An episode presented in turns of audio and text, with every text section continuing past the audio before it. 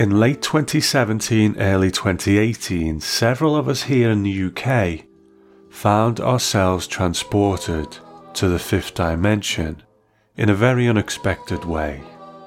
But this wasn't because The Twilight Zone returned to our television screens, though I wish it would, but because, in an unexpected twist, The Twilight Zone debuted on a London stage and that show was in the Almeida Theatre in London, which is a beautiful and quite intimate theatre where the show was a sellout. But this year, in 2019, The Twilight Zone is back in a bigger West End theatre, the Ambassadors Theatre. So this run begins on the 4th of March 2019 and you can buy tickets from several outlets, but the easiest way to find it online is to go to twilightzonetheplay.com and I'll give some more details at the end of the show. So, how did this happen? How did the Twilight Zone come to the stage in a country where it hasn't even been on television for decades? Well, to find out, I was lucky enough to get to speak with Ron Fogelman, the producer of the show, and the man responsible for its inception and you'll hear that conversation in a moment. But one of the things I like about this chat is that when Ron talks about how he first got the idea to do it, it's a similar kind of scenario to when I decided to do this show. Because although we're not reminded of the Twilight Zone through reruns on television, for those of us who it did touch all those years ago when it was on the TV, it left its mark and it planted a seed, and all it needed was a little reminder for that seed to grow. So now I'll let our guest tell that story, so sit back and take a listen to when I spoke to Twilight Zone on stage producer Ron Fogelman.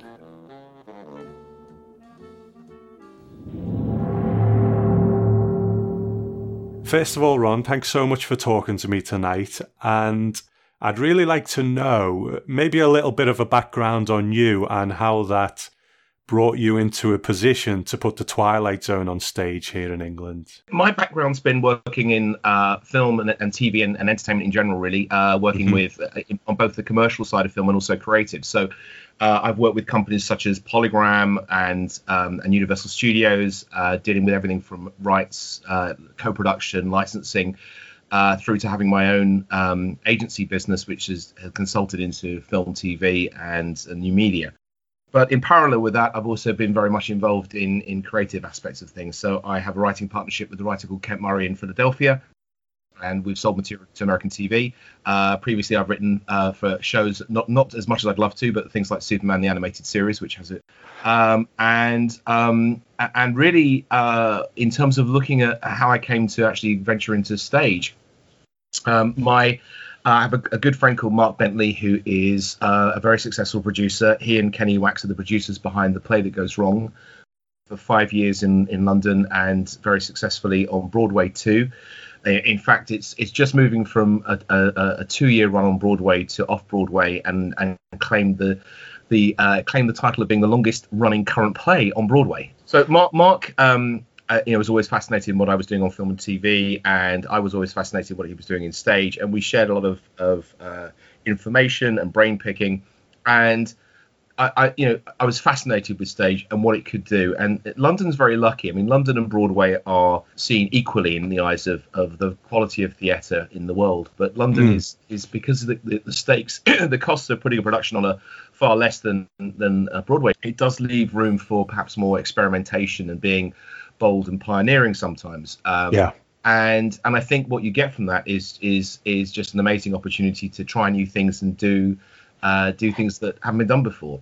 And yeah. it always felt to me that that genre, uh, if you get it right on on the London stage, you know there is a huge audience. We are a genre-loving nation, uh-huh. um, and you only have uh, to look at things like Women in Black, which has been running for 30 years in the West End, to see see what's out there. So I was looking at that and thinking, what would be great to to to to bring to the stage, and how, how could you do something that that would be different and yet you know ha- have integrity? And around about the same time, um, I was I was sitting with my kids, one of the most important things that we do as a family is that you know we think it's it's so easy today. We're bombarded with content, and so really, whatever you want to watch, whenever you want to want to watch it, you can. And the uh-huh. danger with that is that is there's so much new, wonderful content that an appreciation for the new generation coming through uh, can get left behind, and a lot of the great classics of, of film and TV kind of get crowded out from all the, the new things that are coming through. And I yeah. think the shame of this is that for a new generation, if they're not given the chance to sort of appreciate everything from the works of Alfred Hitchcock to to to David Lean to even Laurel and Hardy, uh, those those those wonderful um, pieces of work kind of get left behind, and that's a real danger. Uh-huh. So what we've done in our house is we've regularly had movie nights where we like to show the kids anything from you know great movies, anything serious dramas, comedies, action films, you know, you name it, and, and it goes true for TV as well. So we've done uh-huh. that regularly. It's always fascinating. Having having done all this, it was a, a rainy day, and I thought, ah, oh, that's Twilight Zone up on the shelf. I wonder what the kids will make of that. And what amazed me was the power of this now 60 year old storytelling and the yeah. fact you know there is an inherent uh, prejudice that that you know a, a, lot of people carry towards anything that's old, but increasingly so now, mm-hmm. or it's black and white, and that's just a shame because at the end of the day you've got some uh, uh, very poignant, powerful, entertaining storytelling there that you know you just have to, to try and to create the opportunities for a new generation to really enjoy. And yeah. what, when I when I put them on, obviously I kind of served as a curator. I found that uh, those those those initial prejudices were completely lost. That they, they responded to it immediately, and and it didn't just finish with the enjoyment of, of the episode that was on. Mm. Uh, it stayed with them. Um, it stayed with them, and there were lots of questions afterwards. And then then it, it was a wonderful way to sort of rediscover the show. Of course, I, I have always loved it. Um, yeah. But but in that moment, it made me think this is so well written. I mean, I knew it I knew it anyway. But you you go back after a period and you go this is really quite an incredible body of work. And, and, and, with lots of people that I, I admire as writers in their own right outside of, of, of their connection with the Twilight Zone. So uh-huh. Richard has always been one of my favorite authors, and I've had the opportunity to sort of explore beyond just his work for the um, Twilight Zone, but the work of Charles Beaumont, which is genuinely phenomenal. Yeah. Um, so I became not just in love with the show, but also the writing behind it, uh, in love with the writers behind it, and uh, and explored you know all of their bodies of work going back to the golden age of TV as it's as it's called and, and Rod Serling's um, groundbreaking work in live TV and and in the process of all that and thinking what to do on stage it just it kind of just became obvious. It was that, there's an opportunity here to to do something very special. We we were the intent was never to to cash in on a brand. It was to bring this amazing storytelling uh, to life and to give a new generation a new way of experiencing it yeah, uh, yeah. So that's that's kind of the origin story of how this project came to be. What interests me about what you just said is um, I, I, think we must be of a similar age, but here in England, I remember staying up till you know the small hours to watch it because it it was just that was when it was on. And I don't think it's actually been on regular television in decades, you know, which is a real shame because no one ever discovers it by accident now. Were you ever concerned that maybe there just isn't an audience for the Twilight Zone anymore in England, that it just wasn't as, as large in people's memories as it is in America or, you know, Canada where it's still played? Well, that, that's interesting, and and um, and actually became uh, part of the of the uh, uh, of of the thought process for how we develop this show. Um, and mm. and I think uh, the, the, answer is is that um, what we wanted to do was create a play and a play isn't just about you know the one country it's performed in. It's it's something that that you develop and you hope will have a life and travel internationally. And naturally yeah. the twilight zone is revered uh, in in america. So w- when we did the negotiations with cbs we have world rights um, structured within our agreement with them. And a lot of people have said to to, to me you know look, look, you know, the most obvious thing to do is why didn't you go to america? Why didn't you start the play yeah. um, where where it's it's beloved. And you know the fascinating thing here is is that in the UK, um, in America, the, the, the Twilight Zone I think is treated almost like the Old Testament. It is it is yeah. the uh, yeah. it's the seminal launch pad for so much uh, uh, influence to uh, culture, pop culture. Uh, literature, film, TV, so many great people working today are clearly inspired and openly inspired by what that series did. And the list uh-huh. is endless. It's Vince Gilligan for Breaking Bad. It's Matt Weiner for Mad Men. It's J.J. Abrams. Steven Yeah. Spielberg got his first job selling, as we know. So in America, that it's accepted, um, and it's part of the growing up. It's part of tradition. You know, Sci-Fi Channel does its its annual uh, marathon. Um, Yeah. And here, you're absolutely right. Um, the the thing is that because in the early '60s, when it well 59 to 64, when the first series I- emerged, we were only a two-channel nation. We didn't even have BBC Two. Um, And because of a quirk of acquisitions, you know, shows like I Love Lucy and Weirdly Bilko, which is which is more more successful, I think, here and remembered with more fondness here, another CBS show, than in America. But the Uh-huh. Twilight Zone never really got picked up, and it, I don't think it made its first appearance. You know, this I think there may have been a little, a few episodes played regionally on ITV because of some of the the things that I've come across, but really it didn't make its network appearance until uh, around about 1983, at that time that you were probably first watching it as well. And in fact, the experience that I had uh, was similar to Neil Gaiman. Neil, Neil obviously, you know, is is our, our probably Britain's leading fantasy uh, Yeah. genre author and has an amazing body of work on, on his own. And he he's written for us for our uh, brochure a beautiful piece um, about his experience of, of falling in love with Twilight Zone before he had the chance to watch it, which was exactly mine. It resonated so perfectly with, my own experience. Of, of I remember, eh, you know, getting an, a copy of Starlog magazine. And Yeah. In it, within the inserts within it, there was a, a green episode guide. In, at a time when episode guides weren't that uh, available, Uh-huh. and I just just looking at the images, just looking at some of the stories, it, you know, it was, oh my lord, I, I have to see the show. How can I see the show? and it was pre VHS. It was pre, you know, the ability to to um, uh, to, there was only uh, three channels. There were, the, you know, the reruns weren't coming back as they did with Channel with Channel Four um, burst, and Yeah. it was a case of going, I, I have to see the show. And and I think Neil in his article points out that I think that he, you know, he came across old paperback books adaptations from the '60s in in um, secondhand bookstores, and that was his first exposure to the storytelling. Yeah. And yeah. when the show did finally land, it was absolutely no disappointment. It's you know the storytelling was just as crisp as when it first aired in America. The the filmmaking behind it, you know, was was was of a of a cinema quality, and and each week it just offered a different slice of just amazing storytelling.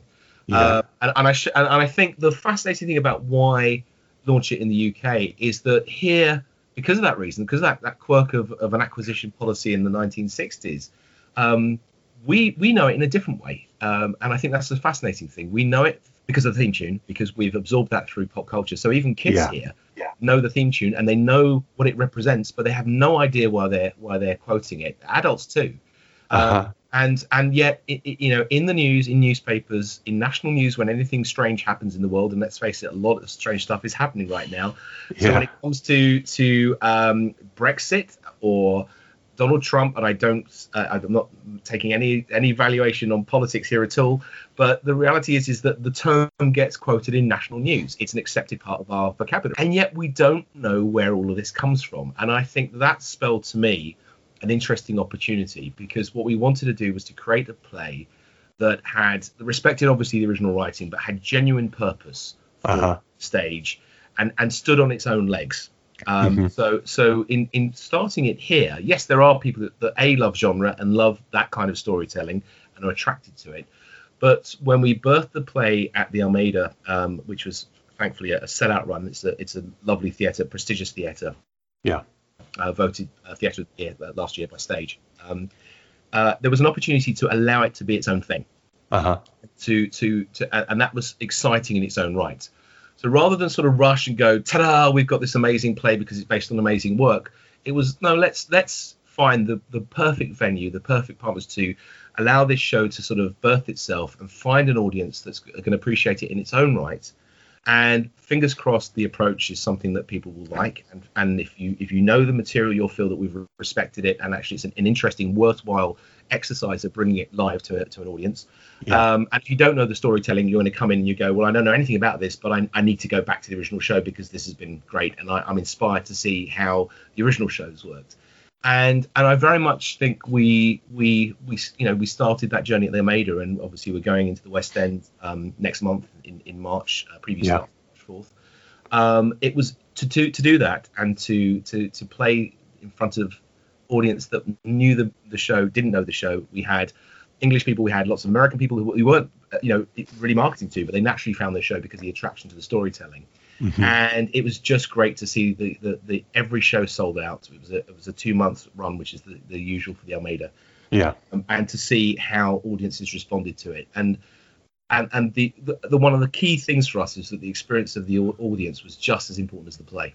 I guess um, one of the big decisions you probably had early on was actually how to present it on stage because you know you could have just said right well we're going to do four stories and we're going to present them one after another. But the show itself is this very unique, interwoven thing where the, the stories sort of come and go and it's uh, beautifully crafted on stage. Could you tell us a bit about that process and, and how it came to be you know, that instead of just like, okay, well, we're going to do four episodes and we're going to put them on stage? Well, first of all, thank you for the kind words about it. It's, um, yes, we didn't want to create a DVD box set. Um, mm-hmm. You know, in, in a way, if you want a binge watching experience, um, uh, you know, uh, what I would say is, uh, that's great, uh, but you know that would be quite a vanilla approach to bringing the episodes to the stage. What we, as we said, we set out to do something that would very much respect the original writing, but also create mm-hmm.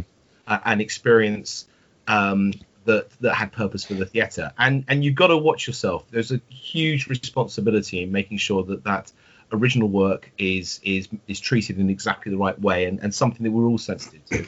And the journey actually started where we're very lucky to have world class uh, creative team behind the the show. Yeah. Um, Anne Washburn is the playwright. And um, and last year her play Mr. Burns, which also ran at the Almeida, um, was voted by Ben Brantley, who's the critic for the New York Times, as the fourth greatest American play of the last 25 years. So that's the kind of caliber of writing we were able to attract because of of, of, of the original material. Yeah. And Richard, Richard, Jones, our director, is British um, and um, a seven times Olivier winner, and is known for his amazing work in theatre uh, as much as he's known for uh, his body of work in opera. The, the the idea when we we we talked to the Almeida about working together to, to debut the show, and we were thinking who would be a good match to to to create something special. That's really what we wanted to do, and and and Anne's name came up uh, because Mr. Burns had played there, and she was uh, obviously such an amazing talent in her own right. Richard's name came up, and we thought, well, look, we don't know if this is going to work. You know, you've got to you've got to start somewhere to see what happens. So the uh-huh. first creative step we took was that we flew Richard to New York to actually sit in the offices of CBS. Um, oh wow! And for two weeks, Richard and Anne, which are the you know these two amazing minds that are so talented, uh, uh-huh. to simply sit and watch in New York uh, the Twilight Zone, um, which of course I think you and I would go, this is fantastic, uh, what a great opportunity. But they did it with a view towards thinking, well, how would we approach this? Yeah, I, I'd sort of um, thought of some of the episodes that you know there's 156 episodes and some of them seem to have resonance and suitability for the stage and some completely not.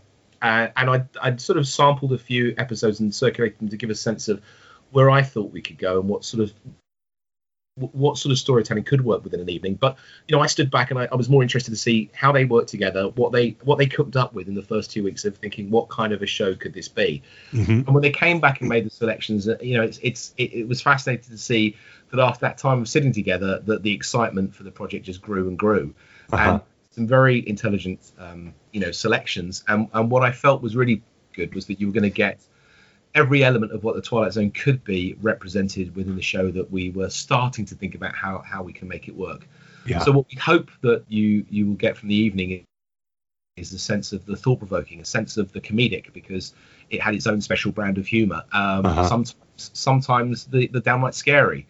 Um, and it was very clear that that we were thinking along the same lines as to what the show would be and then we started a, a, a two-year process of uh, longer, in fact. But the, the, end of October, that's when they went to New York, and then it, it took a couple of years before we really, uh, through development of, of the script and experimentation, we did rehearsed readings in London, which Anne came over for. We then did a two-week workshop, and and it, that's exciting and crazy. And you know, at the end of that two weeks, you've got a cast, and they present to an audience. We, we put together an audience of of, of the great and good, just to see how an audience respond to a very basic sort of uh, of selection of material. Yeah. And it was very clear that we had something. There was something about this writing that really had purpose for the stage. And if you go back to, to really the origins of, of, of how the Twilight Zone came, came to be, let's not forget that Rod really was a household name in his own right and a preeminent playwright, um, you know, of serious drama in, in the mid 50s with things like Patterns and Requiem for a Heavyweight. He wrote mm-hmm uh, he wrote for live theatre. Um, uh, you know, in fact, I think Patterns was the first time a play in American television history had such an amazing response to its first performance that it was performed live four or five days later again. Um, so he'd already achieved that status with Emmys and and uh, and all the accolades that go with it before he took the uh, took a, a, different direction and headed into uh-huh. the top. But we we were really keen to see you know how the writing would, would play live. And one of the things that Anne found quite early on is that possibly the quality of the writing, um, it's possibly the last time in the history of American television that the writing is so suited to the stage just from the way that it was conceived and from the writers that conceived it. Yeah, um, yeah. So, so yes, we've come up with something which um, I think hopefully respects the original writing. We've not just worked with obviously Rod's material um, through CBS, but we've also uh, one of the other things I wanted to do was make sure that a range of storytelling was was uh, presented. So uh, in that journey, um, we've become um, I've become good friends with um, R.C. Matheson, who's Richard Matheson's son and, and, looks after the estate, and Chris Beaumont, who was um, Charles Beaumont's um, son, who looks after the estate for his father.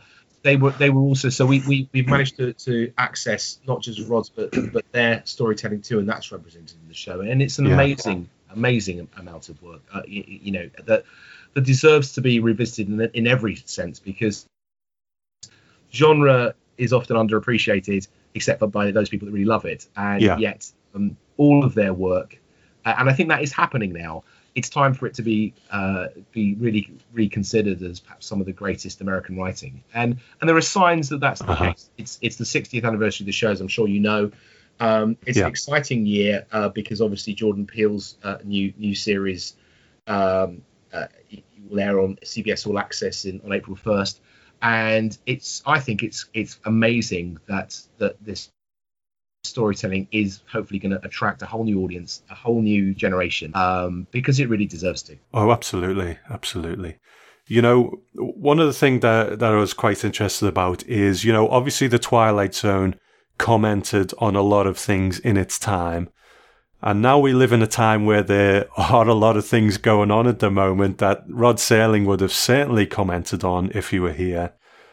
Was there any discussion on how much the stage show should or shouldn't comment on current world events? Because I think um, the section that deals with the shelter certainly goes there a bit, doesn't it? You know, what what was there any discussions around that kind of thing? Well, it, it's funny because um, you know the development process of the show. Uh, you know, just if, if you're going to do it properly, it's going to take time. And, mm. as I discussed, the very, the very first proper creative stage was when Richard and Anne met each other in New York and sat down and, and, looked at episodes. And the shelter was one of the first ones selected. And in fact, that was one of the ones on my initial um, uh, uh, wish list yeah. because I felt, felt that it just was so powerful and resonated and just was so perfectly suited to the stage. Um, you know, at the time that the Almeida, um, the, the, initial run of the Almeida uh, happened, um, you know, we didn't predict the way the world would turn. Um, and, yeah. uh, you know, some people accused me of collaboration with North Korea uh, just to publicize the Twilight Zone by having a nuclear threat hanging over our heads. but that that wasn't really that wasn't the intention. Uh, it was. Um, yeah. It, it, it, it, I think the fascinating thing about the Twilight Zone is is that it, it's so well written and it's about the human condition and it doesn't matter whether 10 years or 20 years passes. Um, yeah. its relevance and poignancy um, because of just how wise and how literate the, the, the, the, writers were behind the show. I think that's the reason why it still holds when it when it works at its best and the fact that we've entered into this strange time where the term twilight zone gets used more often now than i think any other decade since the show first came to to, to, to fruition um, yes uh-huh. it's it's interesting um, uh, you know, I think you know Rod was looking at the fears and prejudices that sat at the time.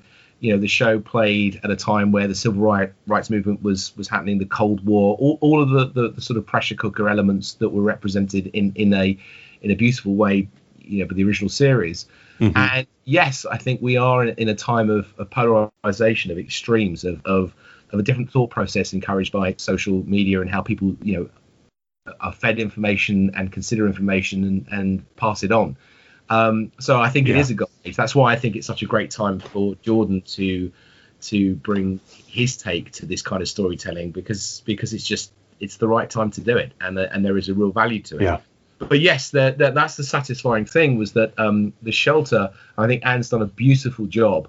You know, it, it respects the original storytelling, but she she's managed to sort of uh, enhance it by uh-huh. creating a sense of time travel. You, you the, the, the, on stage, that episode as it plays feels like it's very much starting in the age that it was written, but by the end of it, it it feels as crisp and relevant and poignant as about the world we live in today. Yeah, yeah. Uh, and it's almost like you have a sense of time travel that you've you've gone from 1961 to to 2019. You know, in in in you know less than 15 minutes. But yes, no, I think I think that spelled opportunity. I mean, as I say, it, the good thing about the evening, I think, is you get a mix. You get kind of what a lot of people expect from the show, which is you know maybe uh, some humorous stories with um, unusual characters in.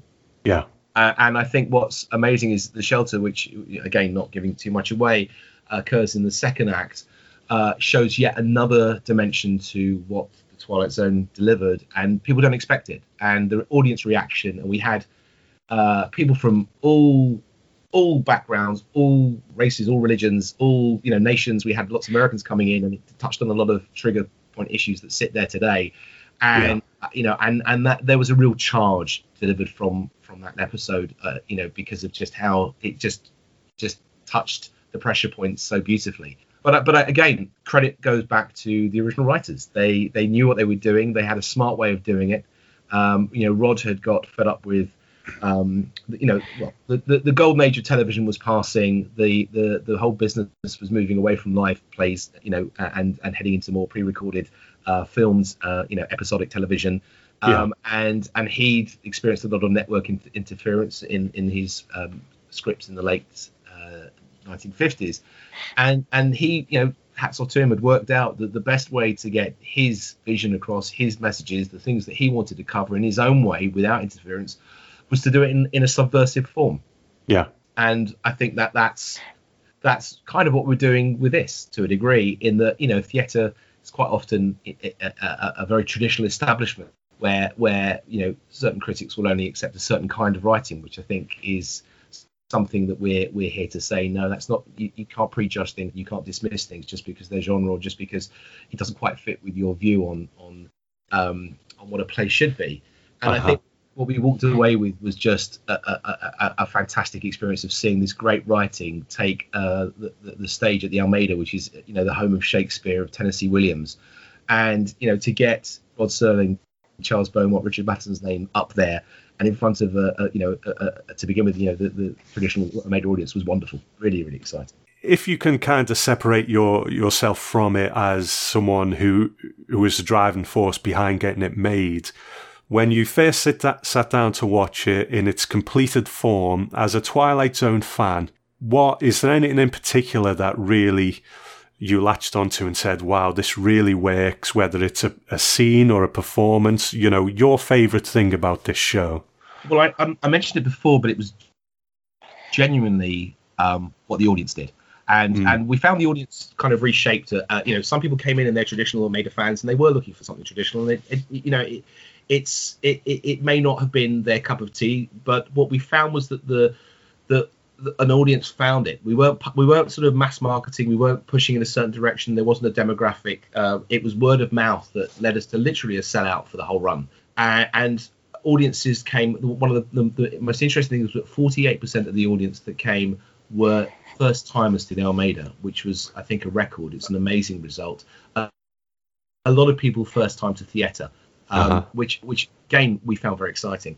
And what I did, I went to see at least six out of the eight performances a week. Um, uh, you know, which wow. I was fascinated at watching just as much the audience as the storytelling, which of course I'd seen on seen and see because you know that's the process of you read it, you read it, you read it, you watch it, you watch it, you watch it, you see it in development. Uh, yeah. My two, my you know, one, there were three experiences that I found in watching the audience that that were amazing. One was that um, there's a, a circle at the Almeida, and I was sitting on on a, a, on one of the sides one evening watching how the audience responded. And at one moment, in an intense moment, uh, because the kind of the, the the circle, the front of it's arched, when uh-huh. something intense happened, it was it was amazing because the audience all leant forward at the same time, and of course you had the glow of the stage on their faces, and it was like watching kids around a campfire, yeah. and that that to me was tremendously exciting to see that sort of level of engagement and wonder um, you know, th- then you kind of get the sense maybe we're doing something right.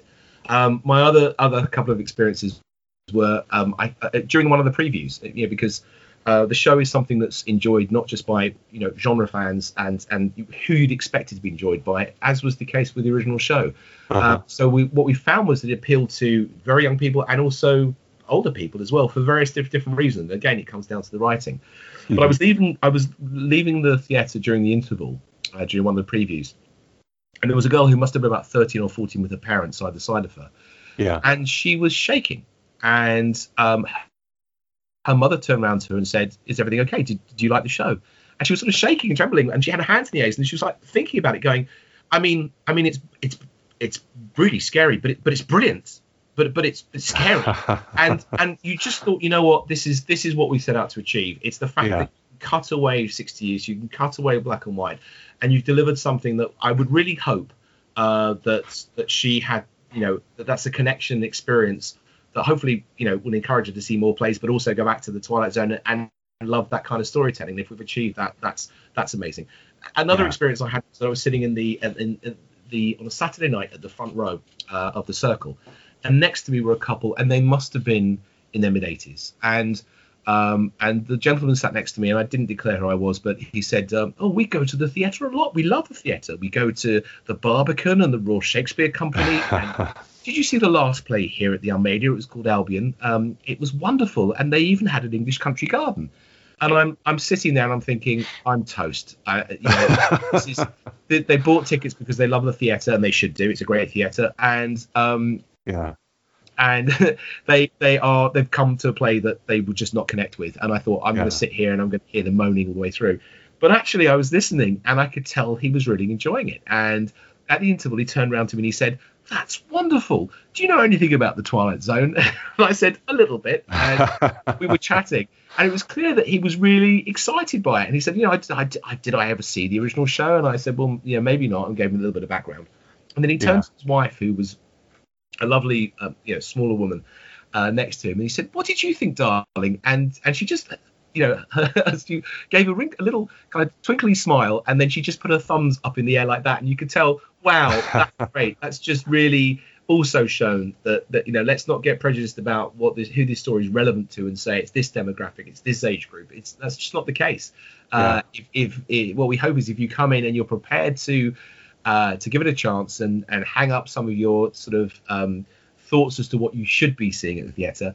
Uh, and and you you, you you're going to go in with the, an open mind. Then I think we found that we we, we, we the audience experience was just very special, and and yeah. we very much hope that's going to be the case when we come into the West End too.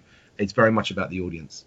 Yeah, yeah. I won't ruin the ending, um, but I think as a Twilight Zone fan, and you know, doing this has afforded me lots of opportunities. I've spoken to Anne Serling. I've interviewed a lot of people like uh, Marc Zicree and so on. He's, um, um, he's a he's a great guy. Yeah, uh, but w- one of the most sort of magical experiences for me as a Twilight Zone fan was, and like I said, I won't ruin what it is, but that ending moment was so inclusive of the audience, you know, to, to actually feel like you were in the twilight zone because you've been invited in. But, and it's hard to describe it without ruining it for people and saying exactly what it was. But I think you'll know what I mean. That sort of closing um, speech, if you like. You know, the, the, without giving anything away, um, the narrations are, you know, were very much a part of of that original show uh, of, mm-hmm. of of allowing the show to be presented in context. And and you know, obviously the great man himself is no longer with us, but uh, you know, in some shape or form, we had to make sure that the narrations played an important part thematically through the show, and we think we found yeah. an innovative way of doing that. Um, uh, you know, it, it's there all the way through, but at the end, uh, you know, there is a there is a, a powerful message to be delivered. Uh-huh. and um, and you know, we think it's we we hope it's a nice way for the audience to be sent home in the night. You know, there's there's there's one thing I would say about the show, which is that you know, and this goes back to the original, which is that you know, people often term use the term horror, and and I find that fascinating because mm. you know there are there are I don't think it is horror. I think that's that's you know too limiting a, a, a label. Yeah. If you were to look at, if you were to say, is it you know scary? Is it horror? horror? There's there's two kinds. I could go boo to you right now, Tom, and you might jump and you Yeah. get a, a, a, short burst of adrenaline and go, well, that was fun. You know, it's a bit like a roller coaster ride, and, and you go, oh, I enjoyed that, and then five minutes later you'd forget about it and go, what's next?